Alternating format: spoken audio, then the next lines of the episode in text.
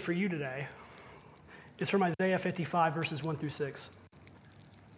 So, I'm really grateful, Alex, that you got the. Uh, thank you. I'm grateful that we eventually, like, we always double click. Like, I click, he clicks, then I click, then he. It's okay. It's funny to like three of us. Um, our scripture reading this morning comes from Isaiah 55, verses 1 through 6. Prophet writes Come, all you who are thirsty, come to the waters, you who have no money. Come buy and eat. Come buy wine and milk without money and without cost. Why spend money on what is not bread, and your labor on what does not satisfy? Listen, listen to me, and eat what is good, and you will delight in the richest affair. Give ear and come to me. Listen that you may live. I will make an everlasting covenant with you, my faithful love promise to David. See, I have made him a witness to the peoples, a ruler and commander of the peoples. Surely you will summon nations you know not, and nations you do not know will come running to you. Because the Lord your God, the Holy One of Israel, for he has endowed you with splendor. Seek the Lord while he may be found, call on him while he is near. This is the word of God for us, the people of God. Thanks be to God. Amen. I'm going to tell you a secret today. Are you ready? And it's not just because I'm whispering. I feel like that goes really well, though. But I am going to tell you a secret. It is the reason why revival happens.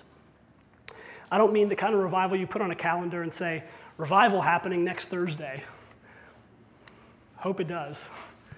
But you can't plan it. I'll tell you the secret why revival happens, why there's been movements of God throughout human history, and also the secret to why the American church has been in decline for the last 50 years. Are you ready? Okay, good. One of you is ready. So I'm a history guy. So I look back at history and I see these different movements. And I, I want to ask, like, what is it that's the common thread between them? What is it that makes them go? You know, in, in these movements in church history. But what is it that, like, the early church got that we didn't get? What is it that happened in the book of Acts? That the American church of like 1994 did not get, or 2023. I was thinking for a minute. What is it that they had that we do not have? This movement, explosiveness, and power. What is it? What is it that the desert fathers, these guys would go out in the wilderness, lock themselves in caves, and just pray and fast, and then they'd share meals together and just, I just finished this book. It's called The Wisdom of the Desert, a compilation of sayings from these guys in the fourth century. It's weird, it's bizarre, but it's amazing how the Lord preserved a remnant of people through him at a time when in the Roman Empire, Christianity became the state religion and it became so popular that the level of discipleship, which we talked about, just kind of dropped. What is it that made that go? And then, you know, what, you like that? What is it that launched like the monastic movement in the sixth, seventh, eighth centuries with St. Benedict. I mean, what is it that you get this guy like that's Augustine, this guy like Augustine in the fourth, fifth centuries, and then later Thomas Aquinas and these scholars in the Middle Ages that are typically called the Dark Ages, and yet they've been the foundation of modern philosophy and thought for over a thousand years. I mean, what is it that prompts a guy like Martin Luther to lead this movement that changed the landscape of Europe and thus the world? What is it that inspired John Wesley and George Whitefield and this movement that became the first Great Awakening in England and America?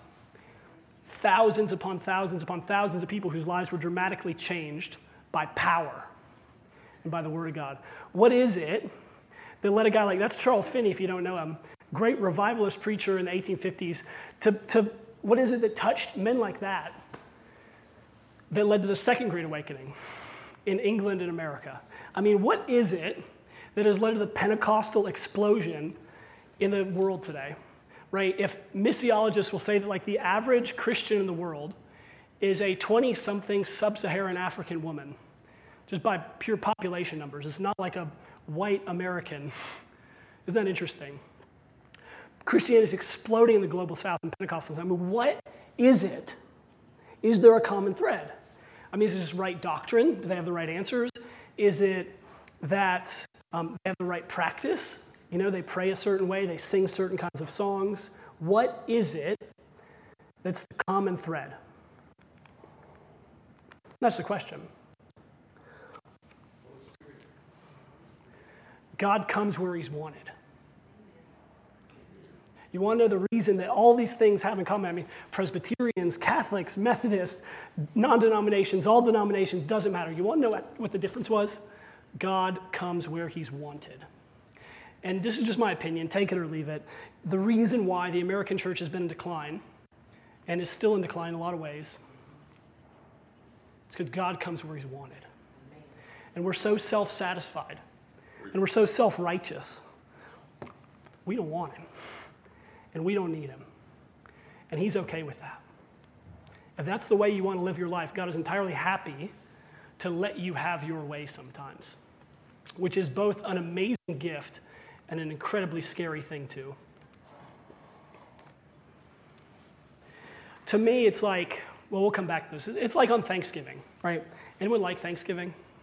It is like my favorite holiday, in part because of the food. I love to eat, I love food. So, Thanksgiving, the thing is, like, we had breakfast early, um, got quite full on breakfast. Then immediately, it was partly my fault. Like, I thought we were doing dinner at Wendy's family's house. We were doing, we were doing lunch. So we had like a big breakfast, and then we had a big lunch, and then I was done. You know, I was done.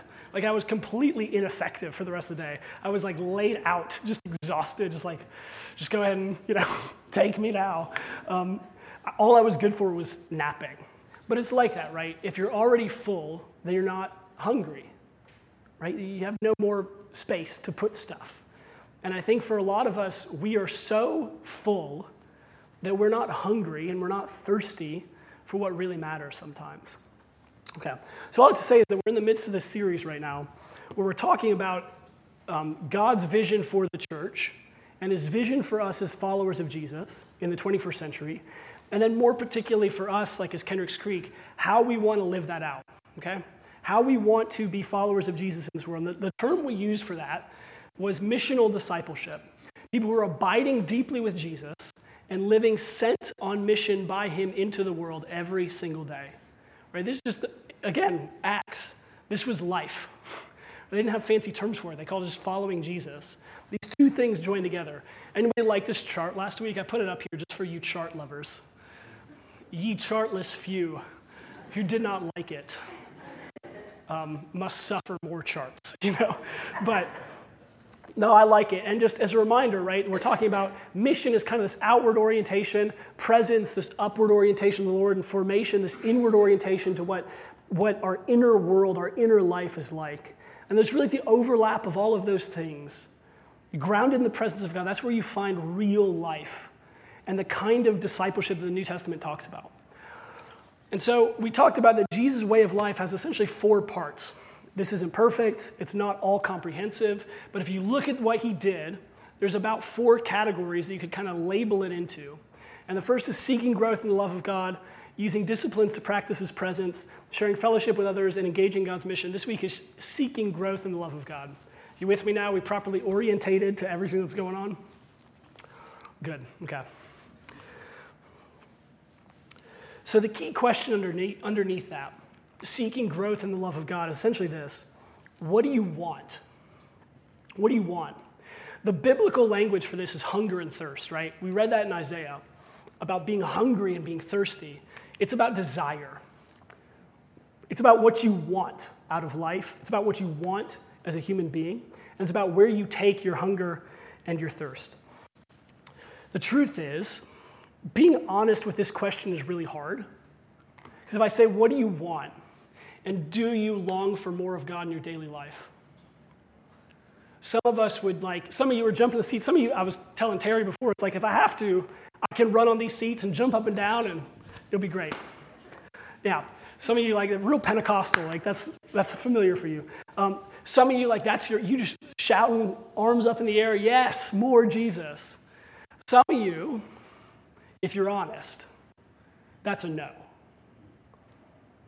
Just be honest. I mean, you don't have to tell me. You have to tell the person beside you. You have to lean over and whisper to your neighbor. You don't have to do any of that. Don't know what you're missing, though. Yeah, but be, be honest. Be honest with yourself. Be honest with the Lord. What do you actually want? And do you want more of Him, really? Some of us, a lot of us, We sort of want it. But mostly we want to want it. We wish we wanted it more. But our daily lived experience is that, you know, I don't know, I just got a lot going on. I'm busy, I'm tired. I'd, I'd rather watch Netflix. I'm binging this series right now on cooking shows, just legit. Loving it. We're loving some cooking shows right now. But, like, what do you actually want? And do you long for more God? That's really the question underneath this. Um, there's three parts to how we're going to address this. And the first is we're going to look at God's world, which is reality as it is. We're going to look at our problem and God's invitation into that. And so I want to start with acknowledging that for a lot of people in the world and in our country, the answer to that question, do you long for more of God, is a, is a resounding no. And I got a lot of feedback last week on like people saying like, oh, that was such a good sermon that really connected, it really hit. It just, it was very good. I appreciate that. Probably because I could talk. That was helpful. But I was really thinking like, what is it that made a difference? I mean, not me mostly, I acknowledge that, but I think one of the things that was helpful is just acknowledging, like when I shared that quote from that guy, Nick Wright, the sportscaster, who said that he was envious of the fact that people could pray um, and that he didn't feel like he could because he didn't know that he believed in God, and he was envious of people that could. I feel like that helped because I, I think it helped us to realize that not everyone thinks, acts, and believes the same way that we do. And there are a lot of people, especially a lot of people in younger generations, who do not want God. So, a couple quotes, because I love some quotes. This is actually, I pulled this just randomly, just did some Google searches, found this on billygraham.org, a Q&A. Someone just sending a question to Billy Graham. So clearly, you know, well, not anymore, but to his website. They said, I'd like to believe in Jesus and go to heaven and all that, but would I have to give up my freedom? Maybe I'm just a control freak, which my girlfriend says I am, but I don't like the idea of anyone telling me what to do or how to live, not even God. Just be honest. That's the way a lot of people approach this. That Christianity, and I mean, I've heard this a lot, that Christianity, especially, sorry, I'll get it out eventually, but especially people who grew up in the church here under a particular kind of way of church, you know? And so they think that what Christianity is primarily about is about someone telling me what to do and me following the rules and checking the boxes and out of duty and obligation, if I do all, enough good stuff, then I'll get into heaven and all that. But then there's a lot of people say, I don't want that. I want to make my own decisions. I want to live my best life. Who are you to tell me what to do? I can, I can find my own truth. Thanks very much. Dr. Tom Nagel, a philosophy and law professor at NYU, he said this, and I think it's really helpful for us. He said, I want atheism to be true, and I'm made uneasy by the fact that some of the most intelligent and well informed people I know are religious believers. It isn't just that I don't believe in God and naturally hope there is no God. I don't want there to be a God, and I don't want the universe to be like that. Just, we got to be honest. That is the posture of people who do not believe in Him generally speaking. They do not want to.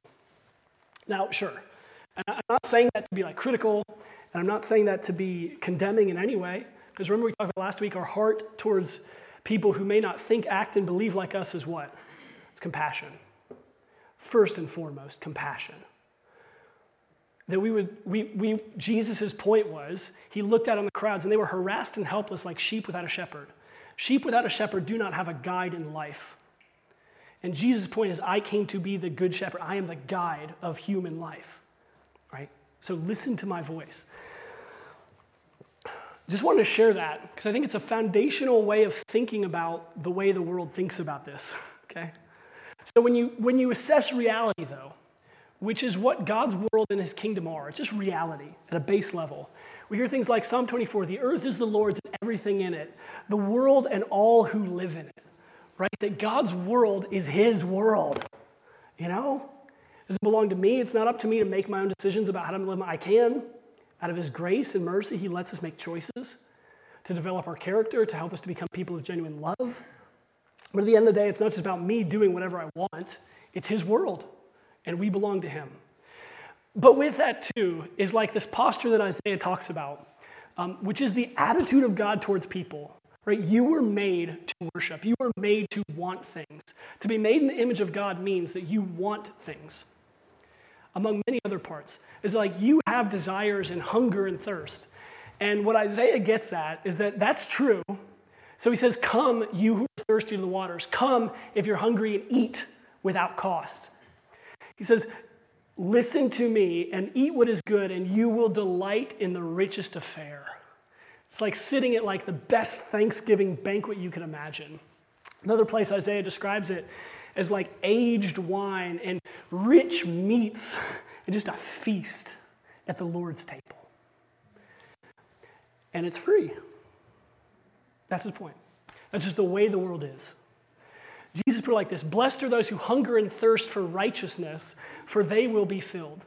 That when your orientation for your hunger and thirst is to God's kingdom, you will be satisfied. Sound good? Yeah, it's like the song we sang, which is a great song. I actually thought about it this week. I didn't tell Josh, but then I picked it. The goodness of God. It is so foundational for our thinking and for our lives. Like if you understand that God is good and his world is good, it will change the way you live your life. Because you're not going to be able to mess it up that bad. I promise. You can make a lot of mistakes, but there's no mistake that's unrecoverable. If you truly believe that he is good and that he loves you and that he'll work all things out for your good in the end. Keep in mind that hunger and thirst is biblical language about desire and worship. And I think that's the struggle for us and what Isaiah is pointing to when he asks this really important question. You may have noticed it when you read it, maybe not. But he says, Why spend money on what is not bread and your labor on what does not satisfy? You've got it all. You have the richest feast in front of you. So why do you go to the corner? Why do you go to Zoomerz and buy one of those like sub, anyone like gas station subs? It's okay, you can admit it privately if you have to. You can confess your sin at the altar later if you must. But like why? Why would you do that when there's like a 12 course steak dinner laid out before you? Why do you go to the gas station and buy a crappy sub? Like why? That's Isaiah's question. Why do you work so hard for stuff that doesn't actually fill you up. I mean, rarely do I feel good after binge watching Netflix. Rarely does anyone feel good after repeatedly failing to make money on DraftKings. Rarely does anyone feel good after spending the entire day just watching football. Rarely does anyone feel good when they live their entire lives for themselves, right? And yet we do it anyway. No one feels good the day after just going off on a bender and just getting hammered drunk. No one feels good the next day. And yet they'll do it again and again and again and again. Why? That's the question. Jeremiah put it like this He said, My people have committed two sins. They have forsaken me, the font of living water and you've dug for yourself cisterns, broken cisterns that can't hold any water at all. So, a little bit of geographic, cultural, historical illustration might be helpful. In, in the Old Testament, we talk about living water, it means running water, right?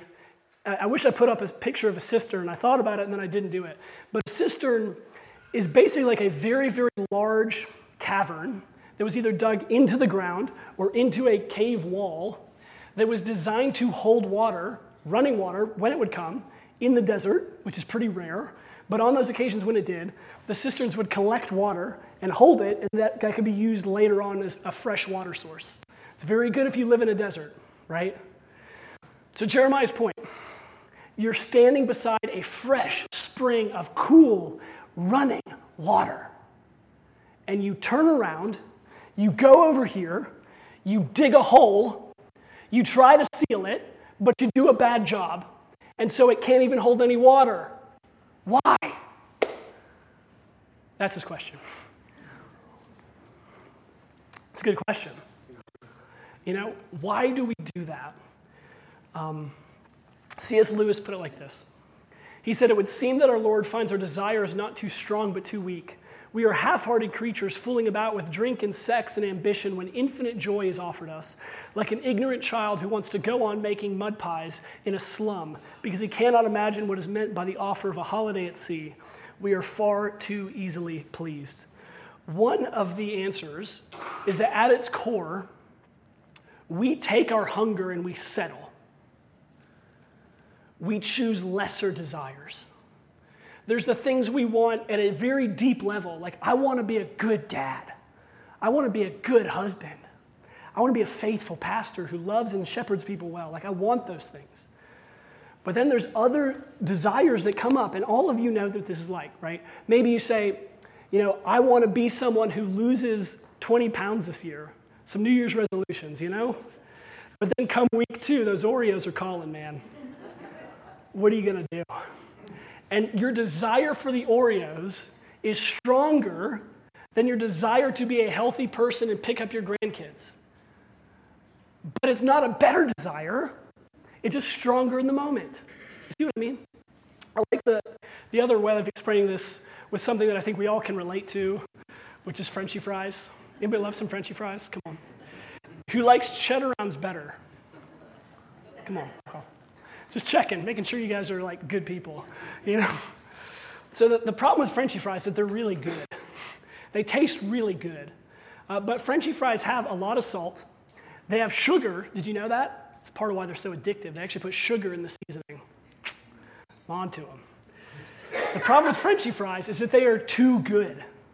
And like when I'm hungry and I go get Frenchy fries, I will eat them because I'm hungry but I never eat a bag of large Frenchy fries and feel good after it. I have never in my life been like, man, that was so satisfying. Have you? I mean, maybe you have. Maybe I'm just weird. But I have never felt good after that. We take our desires and we settle for lesser things. See, I didn't even work in La Carreta yet this week. I pulled in some other restaurants, you know, trying to, trying to spread the love. So I'm told Aldi is the place to go after church. I don't know. This is what I heard. John Eldredge says it like this I find this helpful. He says, when it comes to the moral question, it's not simply whether we say yes or no to desire, but always what we do with desire. Christianity recognizes that we have desire gone mad within us, but it does not seek to rectify the problem by killing desire. Rather, it seeks the healing of desire, just as it seeks the healing of every, every other part of our human being. The Buddhist would say desire must be eliminated. Jesus says your desire must be healed, must be brought under his lordship. You were made to want things. Psalm 27, right? David says, This one thing I seek, that I would dwell in the house of the Lord all the days of my life. We are made to want, we are made to seek, we are made to desire and to pursue. It's a God given gift, but it must be healed like the rest of us. Susanna Wesley, the father of John and Charles and 16 other kids, or 15 other kids, there were 17 total. It's a lot of kids. Stay at home mom who had more of a difference on American Christianity than possibly anyone who has ever lived. Here is a woman who was a stay at home mom living in England in the 1700s who reshaped the destiny of nations. Isn't that amazing? Because she wanted to. She wanted the Lord. Susanna Wesley said this Whatever weakens your reason, impairs the tenderness of your conscience, obscures your sense of God, takes off your relish for spiritual things, whatever increases the authority of the body over the mind, that thing is sin to you, however innocent it may seem in and of itself. It is about the healing of desire and making us whole. The problem is, we need to want what God wants and not necessarily what we want right now. What we want most needs to become the governing feature of our life rather than what we want now. We want to be happy, we want to find pleasure, we want to experience X, Y, or Z. And yet the invitation from Scripture is come to me and you will have all that and 10,000 times besides. Anyone know what this is? Snickers bar, right? Okay, so what's the slogan? Hungry? Somebody finish this. Hungry? Why, yeah, why wait? Grab a Snickers, right? Somebody, right? Grab a Snickers. What's the problem with that? Again, right? If I'm hungry, some of you are like getting hungry. You want a Snickers right now. If I'm hungry and I grab a Snickers one time, is that a problem? No, I'll be fine. If I'm hungry every afternoon at 3 p.m. and I grab a Snickers every day at 3 p.m., and I eat said Snickers every day at 3 p.m., is that a bad thing? It might become one, to be honest. Just full disclosure, see your doctor, but it could become an issue. If every time I'm hungry, I grab a Snickers, what will that do to me? It'll make me really sick to start, right? And eventually it will literally kill you. Snickers doesn't advertise that way. Hungry, eat in moderation or else it will kill you. They don't say that. Now, it doesn't sell stuff, but keep in mind, they're selling you stuff. They don't care about you. They just want your money in exchange for their sugary candy. That's all they want. Why do you satisfy yourself? The point is, is that this is a Snickers bar, but we do the same thing existentially all the time. You're hungry, you're lonely, you're tired, you're feeling abandoned, you're sad. What do you do with that? Sure, it's not a big deal if one time you binge on Netflix, if one time you take a drink to feel better, if one time you turn to whatever to comfort you, it's not going to kill you. Newsflash. If you do it every single day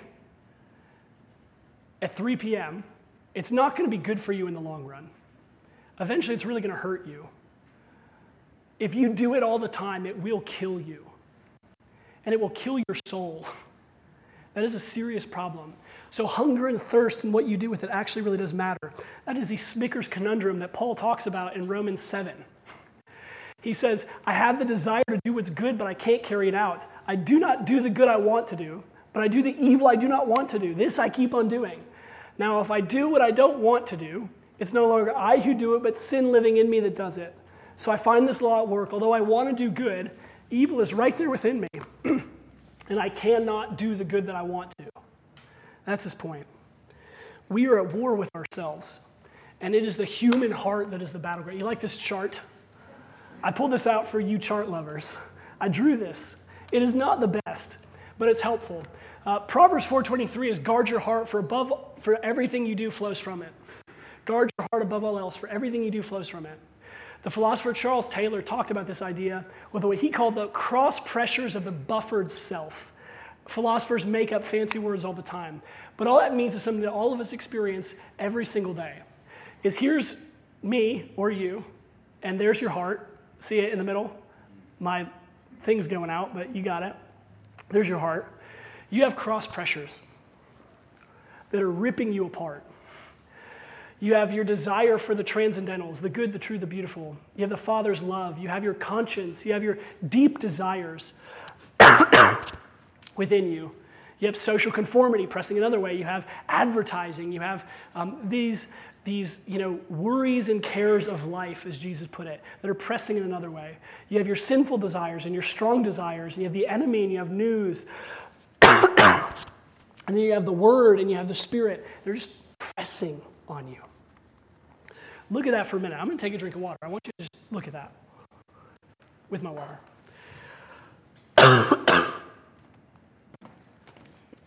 it's okay. You need that.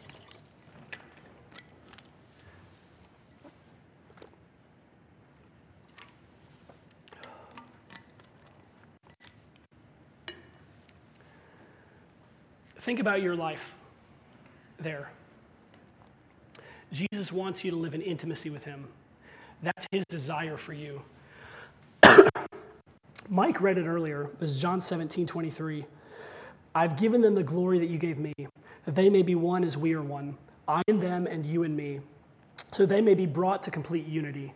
Then the world will know that you sent me and have loved them even as you loved me. I want to give those you've given me to be with me where I am, to see my glory, the glory you've given me because you loved me before the creation of the world.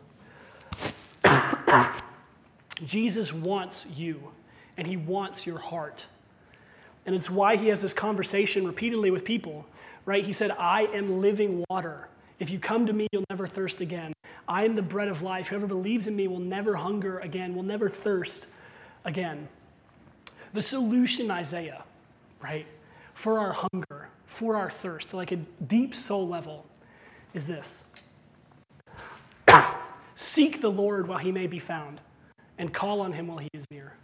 That the orientation of our hearts would be to the Lord, the source of living water. That in him you find fulfillment. In, and that will mean sometimes saying no to, to other things. But overall, it's a big yes to the Lord, a yes to delight in the riches of affairs. Adam Clarke explained it like this He said, Seek the Lord because he may be found, call upon him because he is near. Adam Clarke was a, was a 17th, 18th century theologian, one of the key biblical interpreters of the Wesleyan revival. But his point was God is good and God is here. God is good and God is here. And what that means is for you in your life, whatever you want, God is good and God is here. Take it to Him. to take your desires to Him, to take your wanting and your longings to Him. And in the end, you will find satisfaction, fulfillment there. Augustine, that great theologian, put it like this He said, God, you have made us for yourself, and our hearts are restless until they find their rest in you. Our hearts, the source of our desire and our passions and our emotions, are restless until they find their rest in God. So the invitation for all of us is to seek Him. That's what it means to seek growth and love of God. This is characteristic of Jesus' way of life. That when you are hungry and thirsty, you do not grab the existential Snickers. Instead, you seek Him. You turn to Him. Doesn't mean you never have fun, doesn't mean you never watch Netflix, but it just means you need to follow Him and orient your life to Him. And then the rest of it will be taken care of. Seek first the kingdom of God and its righteousness, and everything else will be given to you besides. That's the invitation. All right, so Josh is going to come up and just strum a little bit. We're going to close out in prayer. Um, just want you to respond however you need to to God. I'm going to stop talking.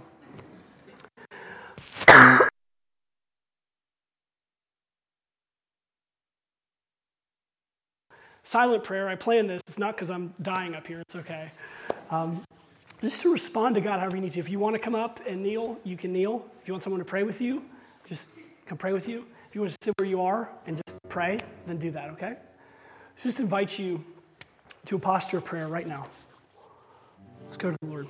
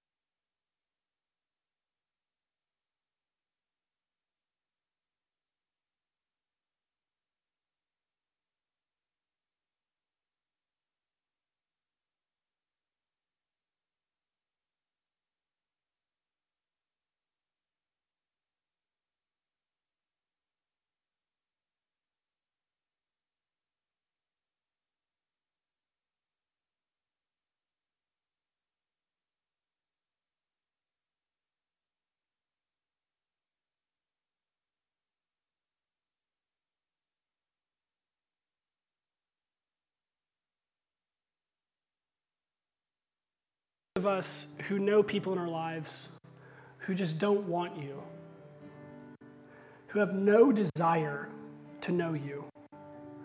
I pray that you give us hearts of compassion, not judgment, not pride, not arrogance, but deep compassion. Jesus, give us your heart for them. The kind of heart that dies on a cross for them, those who are enemies of God.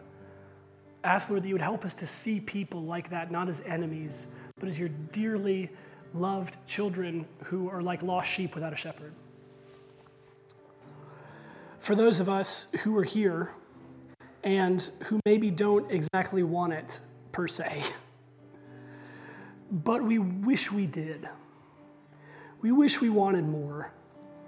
We wish we had stronger desires for you and for your kingdom. I ask, Lord, that you would give us grace in that. Give us the power to meet us where we are, to help us to do what we can't do on our own. Change our hearts, Lord, that we could want what we don't want right now, and that everything would just flow out of that place. And for those of us who are here who just need healing in some way, maybe our hearts have been hurt and we find it hard to want, we find it hard to trust you.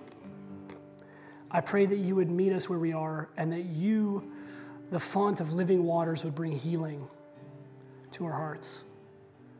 Lord, you are near to the brokenhearted. You bind up their wounds. And I ask that blessing upon those here who need that today. And for those of us who maybe are just overflowing with the Spirit, I pray that you'd pour on more. And God, that for all of us, you would give us abundantly more than all we could begin to ask or imagine. We trust you and we believe in your promise and ask that you would send us forth to be your people. Pray this in Jesus' name. Amen. Amen.